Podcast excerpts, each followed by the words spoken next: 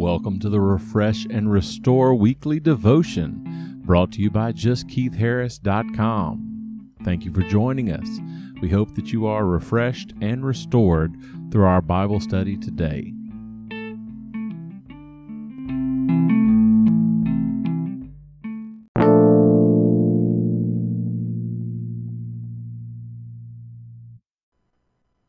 Welcome to the July 29, 2021 edition of the Refresh and Restore podcast.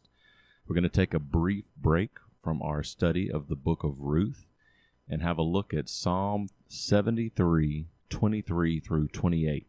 Here's our text Nevertheless, I am continually with you. You hold my right hand. You guide me with your counsel, and afterward you will receive me to glory. Whom have I in heaven but you? And there is nothing on earth that I desire besides you.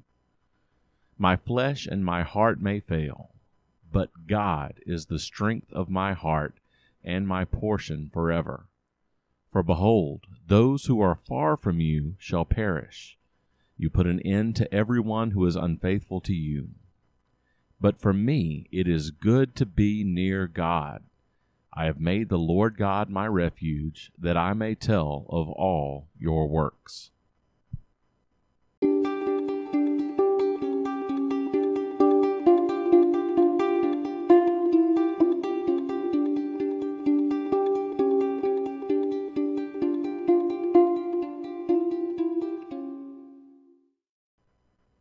Greetings, Sojourner. As I said, we're going to take a brief break in our Ruth series. I feel like there's someone out there who needs to hear this, and if not, maybe I just needed to write it. I struggle. I just want to lay that out there. I, I do. I, I struggle. My mind is often a mess, as is my heart, and I don't have it, whatever it is, all together. I get depressed. I get stuck in my own head. I'm human. I'm a sinner. Like I said, I struggle. As I was reading the Word and studying this morning, I came across this passage. Uh, initially, I was going to use it for an upcoming series, but I just couldn't get it to fit. I also couldn't get my mind and my heart off of two phrases in it that were specifically sticking out to me. That's nevertheless in verse 23 and but God in verse 26. So, if you'll indulge me, I'd like to share a word with you today for those who struggle, for those who do not have it all together. And it is my hope, dear sojourner, that you realize above all that you are not alone.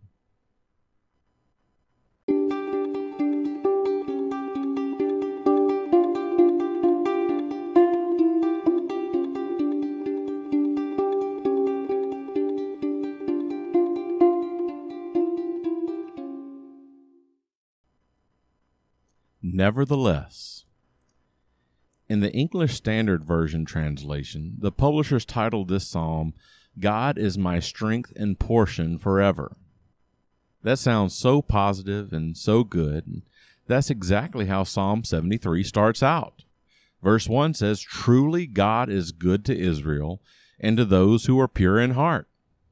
That's good news if you're Israel or if your heart is pure However, I feel we're more likely to fall in with the beginning of verse 2, which says, But as for me. One of my Bible school kiddos did an excellent job explaining what the conjunction but means.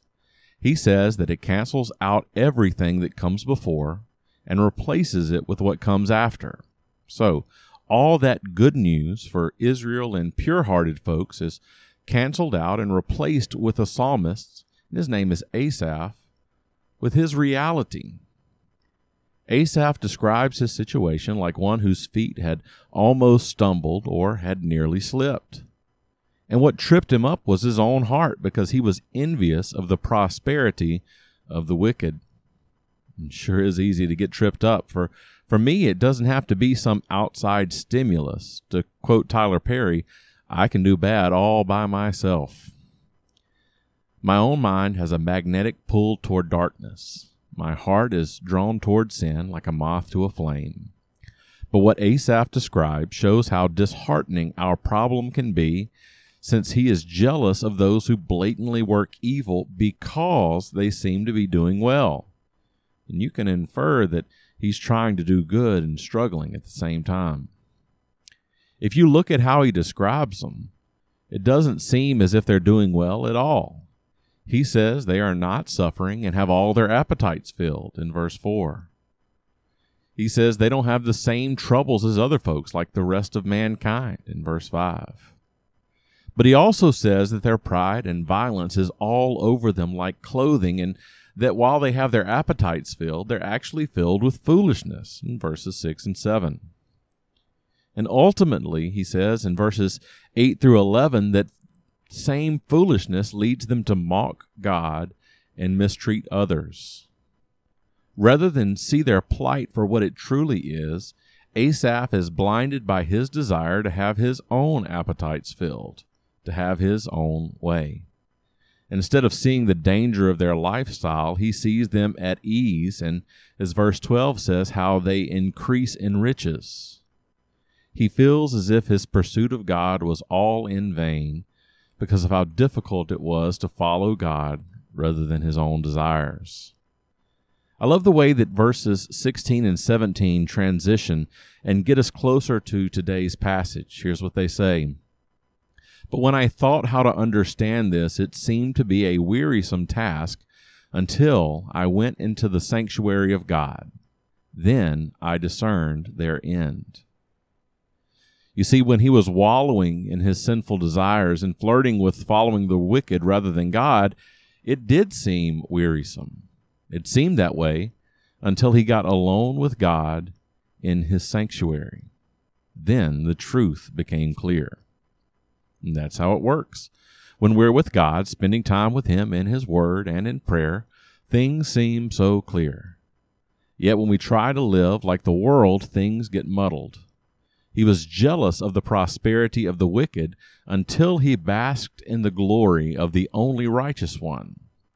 In the presence of God, he could see that those he was jealous of were on slippery places and headed toward ruin. All that prosperity they flaunted would be destroyed in a moment as God cast them away like one would a bad dream upon waking. More importantly, Asaph, because of the time he spent with God, saw himself more clearly and honestly. He began to discover that he was closer to the wicked than he was to the righteous one. He found that his soul was embittered. He was disheartened. But the good news is that through all of this, he was pricked in the heart, as it says in verse 21. To be pricked in one's heart is to be sharpened, honed, or taught. In his covetousness of the wealth of the wicked, his heart had become dull. He had grown weary of doing good. Not only was it good news that his heart was pricked and repentance began to occur, the fact that he could say, nevertheless, in the midst of those difficulties was good news. This is a beautiful contrast to his early descriptions of slipping and sliding, because he realizes God was continually with him and holding his right hand, providing strength and support. He realized he was not going to fall, even though he found himself stumbling, because God himself was guiding him. And he realized that striving after temporary rewards, like what the wicked had, could not compare with the glory that could come afterward from his God.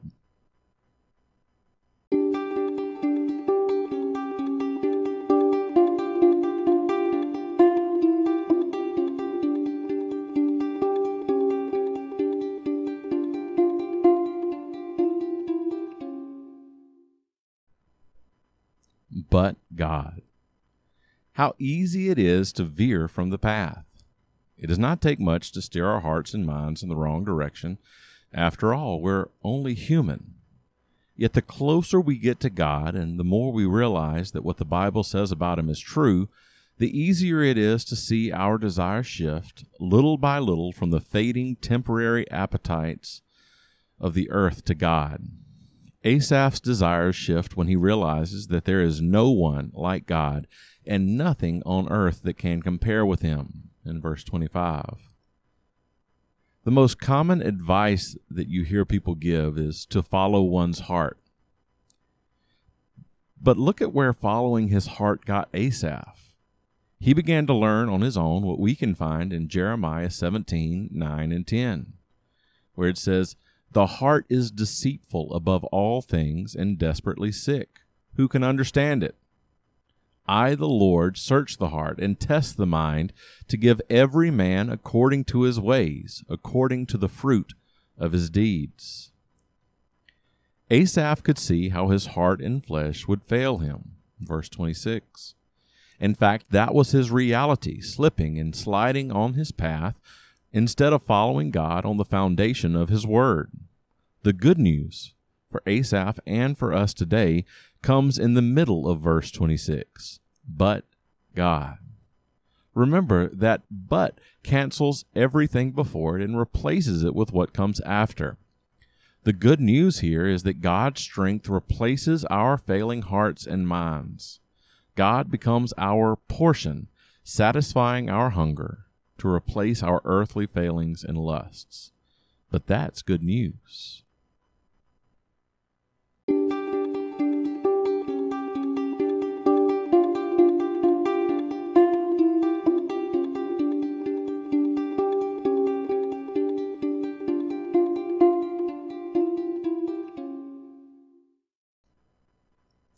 But for us. Asaph wraps up his psalm by sharing what God taught him through this tough and disheartening time that salvation comes from God alone, and that those who are far from him and unfaithful to him will ultimately perish. Verse 27. That's bad news for those who don't know the Lord, but it is true. This highlights the contrast in verse 28 when Asaph says, but for me, it is good. Again, we see that but changes things up. Asaph's but for me shows that his faith in God, his nearness and relationship with him has canceled out the perishing that others would experience. Rather than desiring their wealth, he now takes refuge in the Lord God and sets out to tell of all his works in verse 28. We need the same thing for ourselves today. Maybe you're like me and you find yourself disheartened from time to time, or depressed, or in a funk, or whatever you want to call it. The only lasting solution that I have found is that of Asaph to take up the wearisome task of moping our way to the sanctuary of God and letting Him set us aright. If you're not saved, then you have nothing to set right. In fact, you need a new heart altogether. But I urge you, as Isaiah did in Isaiah 55 6, to seek the Lord while he may be found, to call on him while he is near. God offers us the same help that he gave to Asaph. Yet we have hope that Asaph did not yet realize. God has already come down to help us in Jesus Christ. He has walked every path that we need to walk, overcome every temptation we will encounter, and paid the price so that whoever believes in him should not perish, but have everlasting life. If you belong to him, but you feel like you're slipping, I want to urge you to reach out to him, to heed Peter's words from 1 Peter 5, verses 6 and 7, where he says, Humble yourselves, therefore, under the mighty hand of God, so that at the proper time he may exalt you casting all your anxieties on Him because He cares for you. Then we can learn to call out to Christ with the words of Asaph and say, Nevertheless, I am continually with you. You hold my right hand. Amen.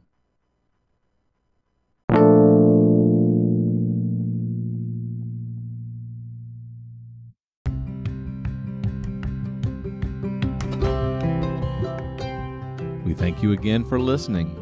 You can find the written copy of this devotion, complete with links to the scripture passages that were cited throughout, on our website, justkeithharris.com, as well as other writings, projects, and Bible studies. Refresh and Restore is based out of Peter and John's sermon in Acts 3 and 4, specifically Acts chapter 4, verses 19 through 21 where Peter says, Repent, therefore, and turn back that your sins may be blotted out, that times of refreshing may come from the presence of the Lord, that he may send the Christ appointed for you, Jesus, whom heaven must receive until the time for restoring all things about which God spoke by the mouth of his holy prophets long ago. Unless otherwise noted, all scripture passages are cited from the English Standard Version. JustKeithHarris.com is affiliated with Christ Community Church in Grenada, Mississippi. And if you would like to contact us, you may do so through our website.